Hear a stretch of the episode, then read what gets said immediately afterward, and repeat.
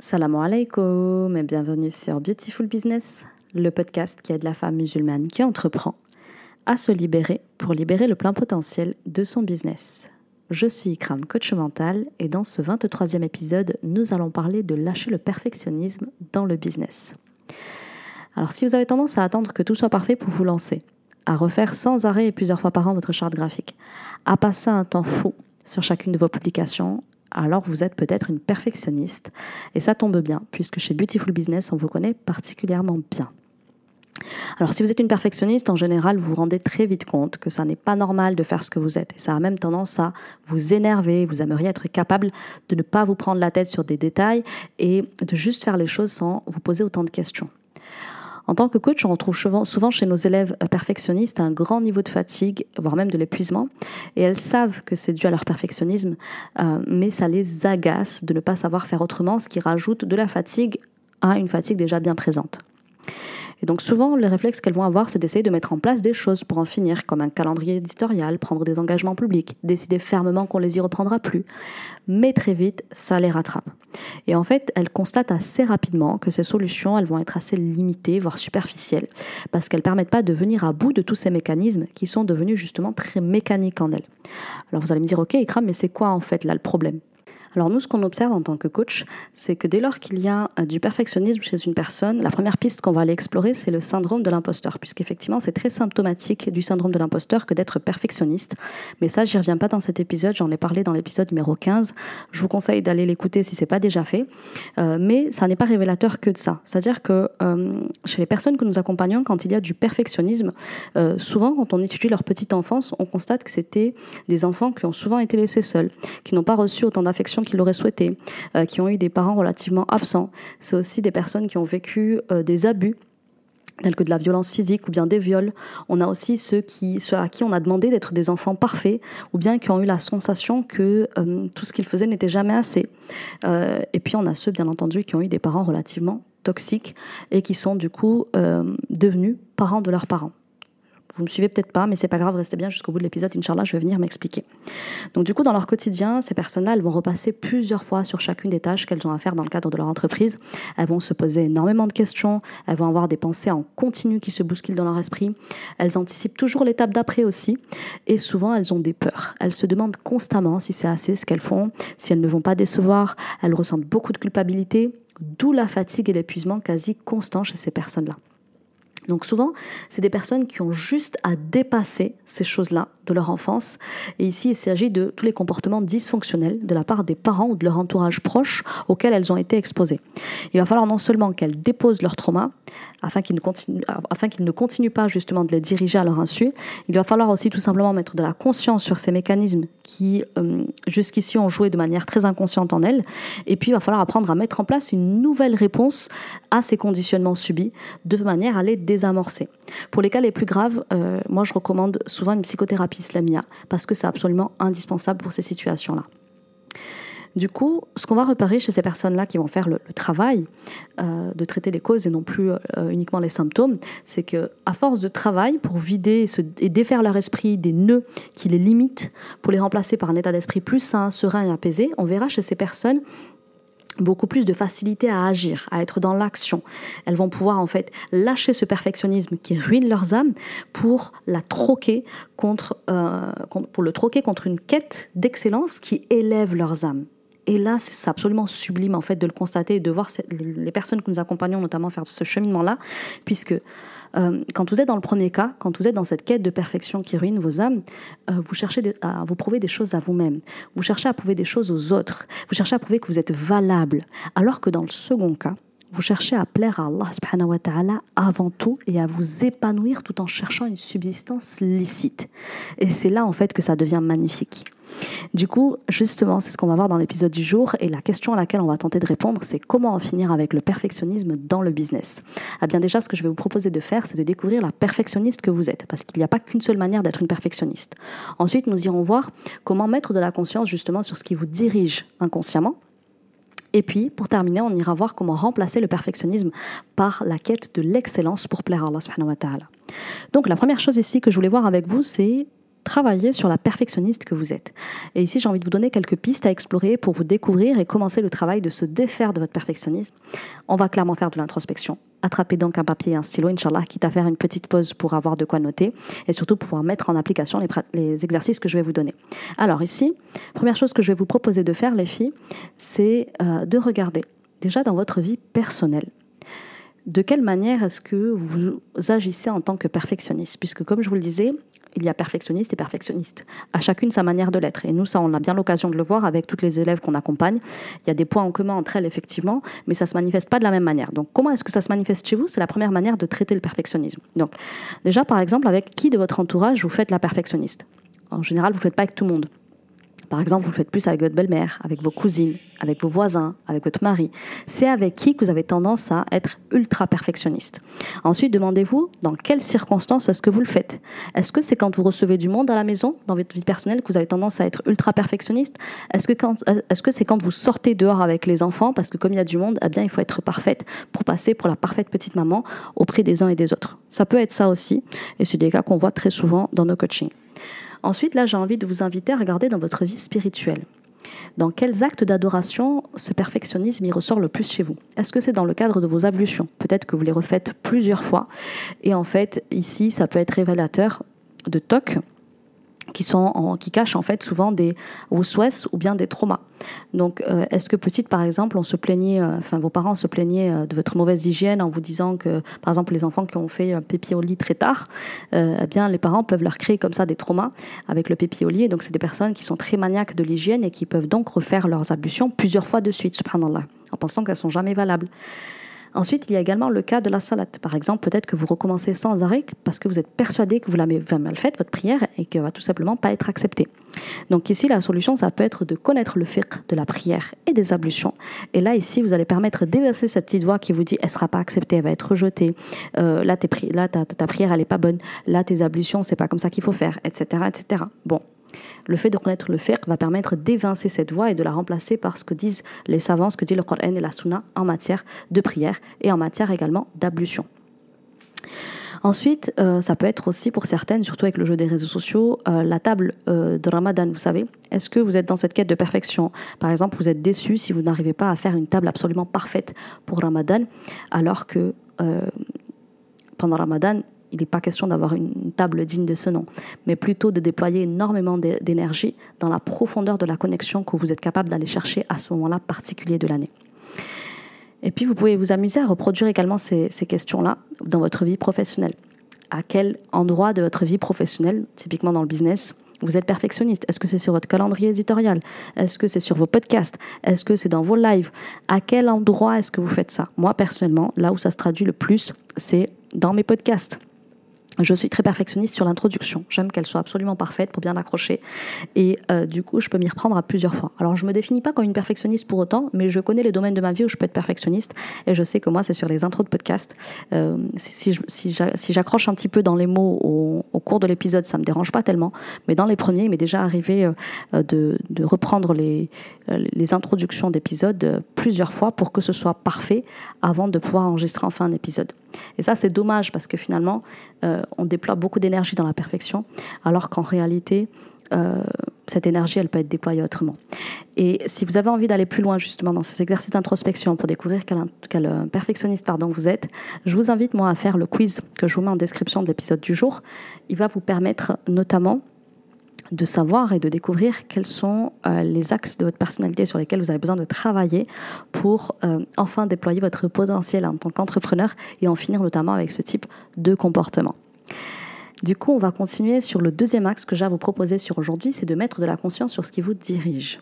Alors, quand on est perfectionniste, il se joue énormément de choses dans nos têtes. Et on va se dire, euh, mais pourquoi en fait? Pourquoi je me prends autant la tête alors que les, gens font ça très simplement sans se poser autant de questions? Eh bien tout simplement parce que ça vous renvoie à des situations, comme je vous l'expliquais en introduction de l'épisode du jour. Et il y a notamment trois pistes ici à explorer. La première que je vais vous proposer, en tout cas pour ma part d'explorer, ça va être les traumas. Alors là déjà, vous vous dites peut-être, mais moi j'ai pas vécu de trauma, ça me concerne pas, je vais avancer. Surtout, ne le faites pas. Pourquoi?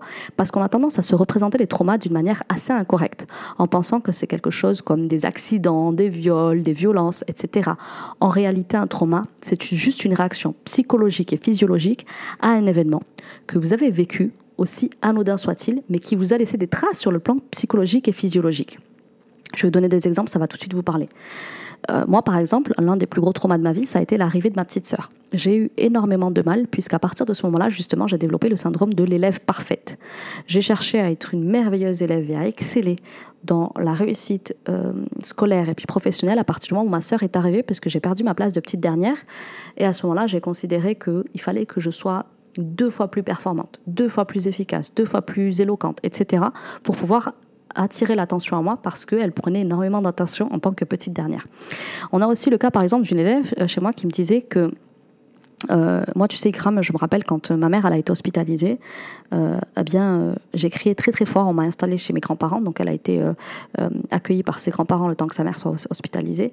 Et elle a crié, je crois, ne m'abandonne pas, ne m'abandonne pas. Et en fait, elle était tétanisée à l'idée que sa mère soit hospitalisée et ça lui a créé, je pense, à ce moment-là d'ailleurs, une, une blessure d'abandon. Donc, il peut se passer comme ça des scènes qui paraissent relativement anodines à l'adulte que vous êtes, et pourtant, ça peut créer de vrais traumas. Euh, par exemple, ça peut être aussi tout simplement avoir été laissé euh, dans une voiture pendant un quart d'heure. Pour vous, un quart d'heure aujourd'hui, vous dites mais c'était rien, 10 minutes c'était rien. Mais en soi, euh, c'est la violence de la réaction que vous avez eue sur le plan psychologique et physiologique qui en fait un trauma. Voyez?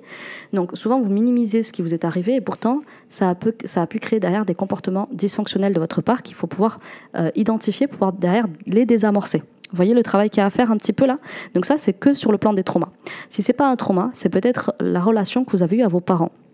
Donc ici, je vais vous parler d'un sujet un petit peu délicat, les parents toxiques. Je sais qu'aujourd'hui, on, y va à tout va justement à parler de toxicité ici et là. Et moi ici, je vais vous parler notamment particulièrement des parents qui ont été violents, abusifs, persécuteurs. Euh, et aussi des enfants qui ont dû être les parents de leurs parents parce que leurs parents étaient indisponibles mentalement, intellectuellement, psychiquement, etc. Donc là, ici, la question à se poser, euh, c'est à se demander en fait quelle a été la dynamique relationnelle que vous avez entretenue avec votre père, avec votre mère et ceux qui ont joué ces rôles-là dans votre vie. Parce que des fois, vous avez été élevé par vos grands-parents, parce que justement, vous avez perdu peut-être l'un des deux parents, etc. Donc, ces relations-là, il faut, il faut que vous sachiez, les filles, qu'elles déterminent vos dynamiques relationnelles à vous. Et en fait, dans vos vies, ce sont juste ces scènes-là qui se rejouent pour vous renvoyer à ce que vous avez précédemment vécu mais non dépassé. C'est juste des remakes en réalité. Et ce que vous faites au quotidien, là, dans votre perfectionnisme, c'est que vous essayez de faire mieux là où vous les avez déçus. Vous avez eu la sensation de les décevoir. Là où vous avez eu la sensation de ne pas être assez.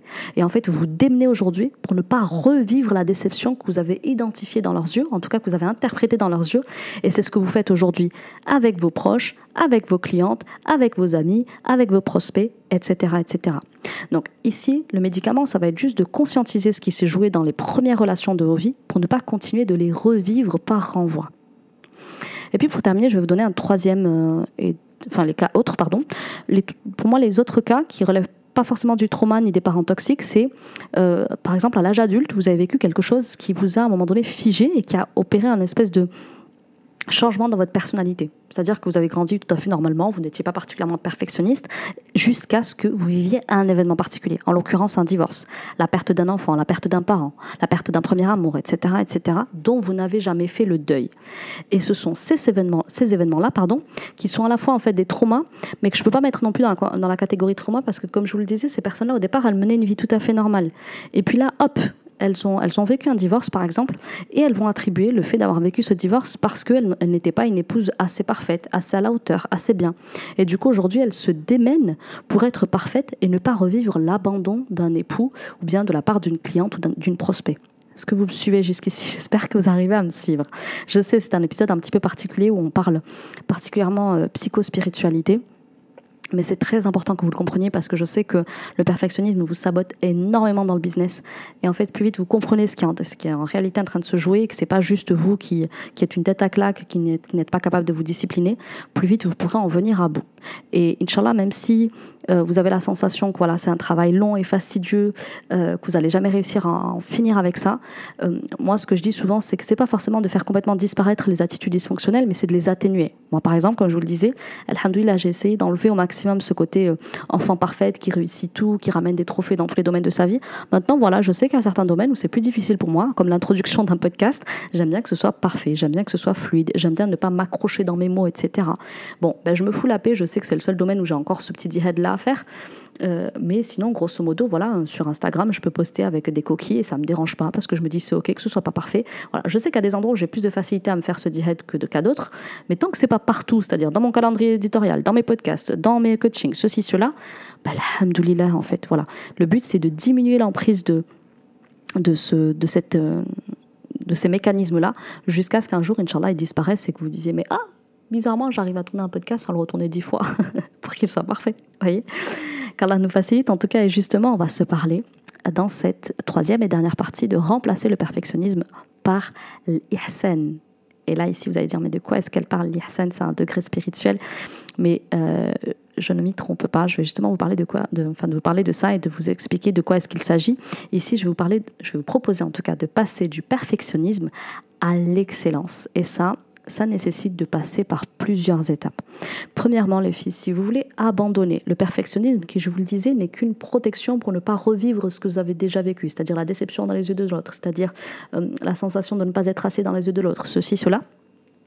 Et donc, en fait, qui a tout à voir avec vous et ce que ça dit de vous et euh, l'image que vous avez envie de renvoyer aux autres, à euh, la quête de l'excellence qui consiste à ne plaire qu'à Allah wa ta'ala et peu importe finalement si ça ne me plaît pas à moi ou si ça ne plaît pas euh, aux autres créatures, sachez que la première chose c'est que vous n'y arriverez pas sans l'assistance d'Allah subhanahu wa ta'ala. C'est un djihad d'en venir à bout du perfectionnisme. Et c'est Allah qui va vous y aider parce que c'est euh, la hawla wa la quwwata illa billah, il n'est de force et de puissance qu'en Allah. Donc toute chose que vous voulez abandonner, c'est dans euh, dans la demande renouvelée auprès d'Allah subhanahu wa que vous allez pouvoir y parvenir. La deuxième chose que je vais vous recommander, c'est de faire tauba. Et vous allez comprendre très vite pourquoi. Et puis la troisième chose dont je vais vous parler, c'est de l'intention. Hein, on y revient toujours. Donc, première chose, quand je suis dans une démarche où je veux m'élever au-dessus de mon perfectionnisme et que je veux l'abandonner pour adopter la quête de l'excellence, qui est en fait très liée à la quête de l'ihsan, qui est donc le niveau spirituel le plus haut, après, euh, après l'iman, en dessous on a l'islam. D'accord? Donc, si on veut cheminer comme ça vers l'excellence et donc plaire à notre Créateur, euh, comme s'il nous voyait, comme si on, le sachait devant nous, euh, ou bien à des fois avoir conscience que si nous, nous ne le voyons pas, lui, il nous voit, eh bien, euh, il faut que je me mette dans le crâne, moi, petit être humain, petite chose, que je n'y arriverai qu'avec son assistance. C'est aussi simple que ça à comprendre, les filles. En fait, si vous tentez d'en venir à bout, sachez que vous n'y arriverez pas sans que lui vous y aide, parce que vous n'avez pas assez de force pour ça. Et d'ailleurs, si aujourd'hui vous avez déjà entrepris ce travail-là, mais que vous n'avez pas assez de résultats, c'est-à-dire que vous êtes encore très très bloqué dans votre perfectionnisme, c'est que vous ne demandez pas assez avec force à Allah. C'est que vous ne lui demandez pas assez avec, avec assez de conviction, avec assez de certitude. En fait, il y a une chose qu'il faut que vous compreniez, ça c'est du mindset en psychospiritualité qui est extrêmement puissant. Vous obtenez de vos actions et surtout de vos actes d'adoration le niveau de certitude que vous avez au moment de les initier. Je vais la répéter. Quand je suis en train d'initier une action, là en l'occurrence, je veux me, défaire, me détacher de mon perfectionnisme. Comment est-ce que je vais y parvenir? Eh bien avec le niveau de certitude, le niveau de croyance que j'ai sur la capacité Allah de me laisser, de m'aider, de m'assister à lâcher cette chose qui aujourd'hui me pourrit la vie, parce que c'est clairement ça qui se passe. Hein. Clairement, ça vous empêche d'avoir des résultats dans le business, mais en plus ça, ça vous pourrit la vie, comme je vous le disais, à bien d'autres égards, hein, dans votre vie spirituelle, dans votre vie personnelle, parce que ce que vous faites dans la vie professionnelle est très symptomatique et révélateur aussi de ce que vous faites dans votre vie perso et spirituelle. Donc, ayez beaucoup, beaucoup de yaqin, beaucoup, beaucoup de certitude, et là, Inch'Allah, il vous assistera. Par contre, si vous y allez pas très convaincu, euh, ouais, c'est impossible que j'arrête avec ça, je fais ça depuis toute petite, blablabla, bla, bla, bla. Allah, kun il a juste à dire soit et c'est. Ça, si vous le comprenez pas, bien malheureusement, je peux rien faire pour vous. Et ça, en fait, vous devez commencer à le faire déjà dans Surat al-Fatiha que vous prononcez 17 fois par jour. Ayez la certitude qu'Allah va vous mener sur le chemin droit, qu'il va vous guider, qu'il va vous assister. Et on manque de certitude aujourd'hui, c'est ça dont on manque. On peut faire des invocations, mais si on, invoque sans être certain, qu'Allah va nous assister, va nous donner des résultats, ben malheureusement, Allah il vous, il vous fera pas mentir, il vous donnera pour votre niveau de certitude. Ok La troisième chose, c'est de faire tauba. Qu'est-ce que tauba Tauba en pratique, c'est revenir vers Allah. Et en fait, ici, je vous parle de repentir. Je vous parle souvent d'istirfar. J'en parle beaucoup sur mes réseaux sociaux, sur Instagram, pour celles qui me suivent. Mais euh, si vous voulez vous élever, si vous voulez vous amender, si vous voulez euh, élever vos actions et élever vos âmes, eh bien, il va falloir passer par la case du repentir, les filles. C'est absolument indispensable. Comment voulez-vous faire une quête vers l'excellence sans commencer par faire tauba Parce que, comme je vous le disais, en plus, une perfectionniste, de manière très inconsciente, ce dont elle ne se rend pas compte, c'est qu'elle est dans je veux, euh, je fais les choses pour d'une manière me prouver des choses à moi-même. Donc, c'est une, certaine manière se plaire à soi et dans un second temps, plaire aussi aux autres et renvoyer une image de moi aux autres. Et donc à ce moment-là, tu es, dans le rafla, tu es en train d'oublier que tu n'es pas là ni pour te plaire à toi, ni pour plaire aux autres, mais avant tout, plaire à Allah. Donc ici, il y a un repentir à faire. D'accord? Il y a à, à dire, il y a Allah, je ne, veux te plaire qu'à toi. Et je te demande pardon de, de m'être autant acharné à essayer de plaire vainement à des créatures qui sont des internelles insatisfaites et d'éternels ingrats. ok? Donc faites ce repentir pour tous les péchés que vous avez pu faire qui aujourd'hui vous empêchent la réforme, vous empêchent euh, de vous amender, vous empêchent de vous élever. Et je vous le disais, la quête de l'Ihsan, c'est une quête vers l'élévation de l'âme. Voilà. Le perfectionnisme, il, ruine vos âmes, il abaisse vos âmes vers ce qu'elle a de plus, bestial et animal, pardon, là où l'Ihsan vous élève vos âmes d'une manière extraordinaire. Donc si vous voulez qu'Allah vous assiste dans ça, si vous voulez qu'Allah euh, vous donne la force, le quwa, pour arriver au bout de cette démarche, eh bien faites beaucoup d'istighfar. Et là, l'exercice que je peux vous prescrire, les filles, c'est la lecture de Surat At-Tawbah et de faire de l'istighfar au moins 100 fois par jour, c'est la tradition prophétique. Et puis pour terminer, je vais vous parler d'intention. Quand vous faites les choses, les filles, comme je vous le disais, souvent, de manière inconsciente, vous les faisiez pour euh, pour redorer votre propre image de vous-même, c'est-à-dire euh, augmenter votre estime de vous. Donc il faut que je m'applique parce que sinon je vais passer pour quoi? Parce que je veux pas qu'on croie de moi ceci, euh, parce que euh, parce que si je fais ceci comme cela, ça voudra dire que je suis une bonne personne, ça voudra dire que je suis quelqu'un de bien, de vous, de vous vis-à-vis de vous, hein, sans même parler des autres. Hein. et aussi ça implique les autres. Mes clientes elles vont penser quoi si je poste comme ça? Et puis mes abonnés elles vont dire quoi si je dis ça, etc. On n'en a rien à faire de ce que les autres pensent. Œuvrez avec certitude pleine d'espoir et en étant sereine qu'Allah va vous faciliter. Mais pour cela, vous devez surtout penser à euh, avoir une niya dans ces différentes œuvres. Et cette niya que vous devez avoir, c'est plaire à Allah rechercher sa satisfaction. C'est ça en fait l'ihsan. C'est avoir un niveau de conscience où dans chaque geste que j'initie, que ce soit dans mon entreprise ou dans mon quotidien absolument euh, le plus banal, eh bien me dire que là, je veux plaire à mon créateur. Quand je donne à manger à mes enfants, je veux plaire à mon créateur. Quand je me, quand je me couche tôt, c'est pour plaire à mon créateur parce que il a fait alterner le jour et la nuit et la nuit pour le sommeil. Quand euh, je me lave, c'est pour prendre soin du dépôt confié par Allah subhanahu wa ta'ala. Quand je travaille pour mon entreprise, c'est pour plaire à Allah subhanahu wa ta'ala et pas pour plaire à mes prospects, à mes concurrentes et à qui sais-je encore. Donc, c'est à vous ici de chercher à plaire à Allah subhanahu wa ta'ala sans que ça vienne rien dire de vous parce que euh, Ici, ça viendra démontrer que vous êtes un adorateur et un serviteur engagé, dévoué uniquement pour la cause d'Allah, pour le sentier d'Allah, pour la faire triompher dans d'ici-bas. Et vous allez me dire après ça, si vous avez encore des tocs, euh, si vous avez encore du soit si vous avez encore ceci et cela. En tout cas, on en a fini pour l'épisode du jour. Et ce que je voulais vous dire, c'est que le perfectionnisme a tout à voir avec vous et votre histoire. C'est en lien avec vos traumas, les filles, et avec votre ego aussi. Et c'est ça qui fait que vous œuvrez aujourd'hui de cette manière-là et que vous avez beaucoup de mal à lâcher prise dans ce que vous faites. Et en fait, c'est tout simplement pour que ça vous renvoie une certaine image de vous-même et une certaine image de vous-même aux autres. Sauf que nous, en tant que créatures d'Allah nous sommes les témoins d'Allah sur terre et nous avons tout à prouver à Allah subhanahu wa ta'ala, mais absolument rien à nous-mêmes ni aux autres.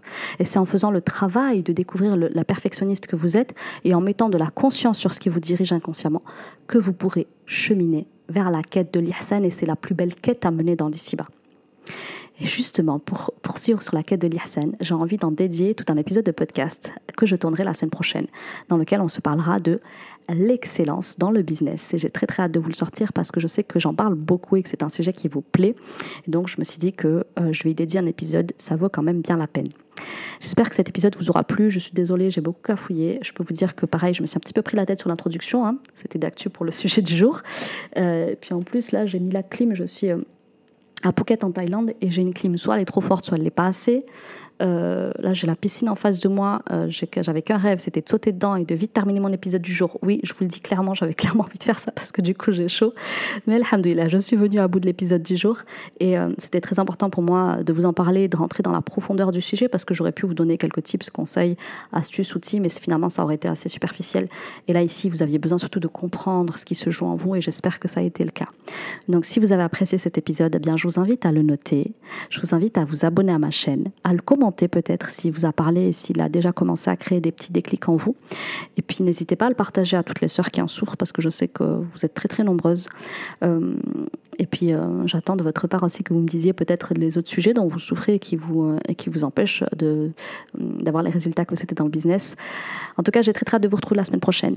je vous invite ici là à prendre soin de vous et qu'Allah vous assiste dans chacune de vos réformes intérieures et qu'il vous en permette d'en avoir les résultats et la manifestation extérieure.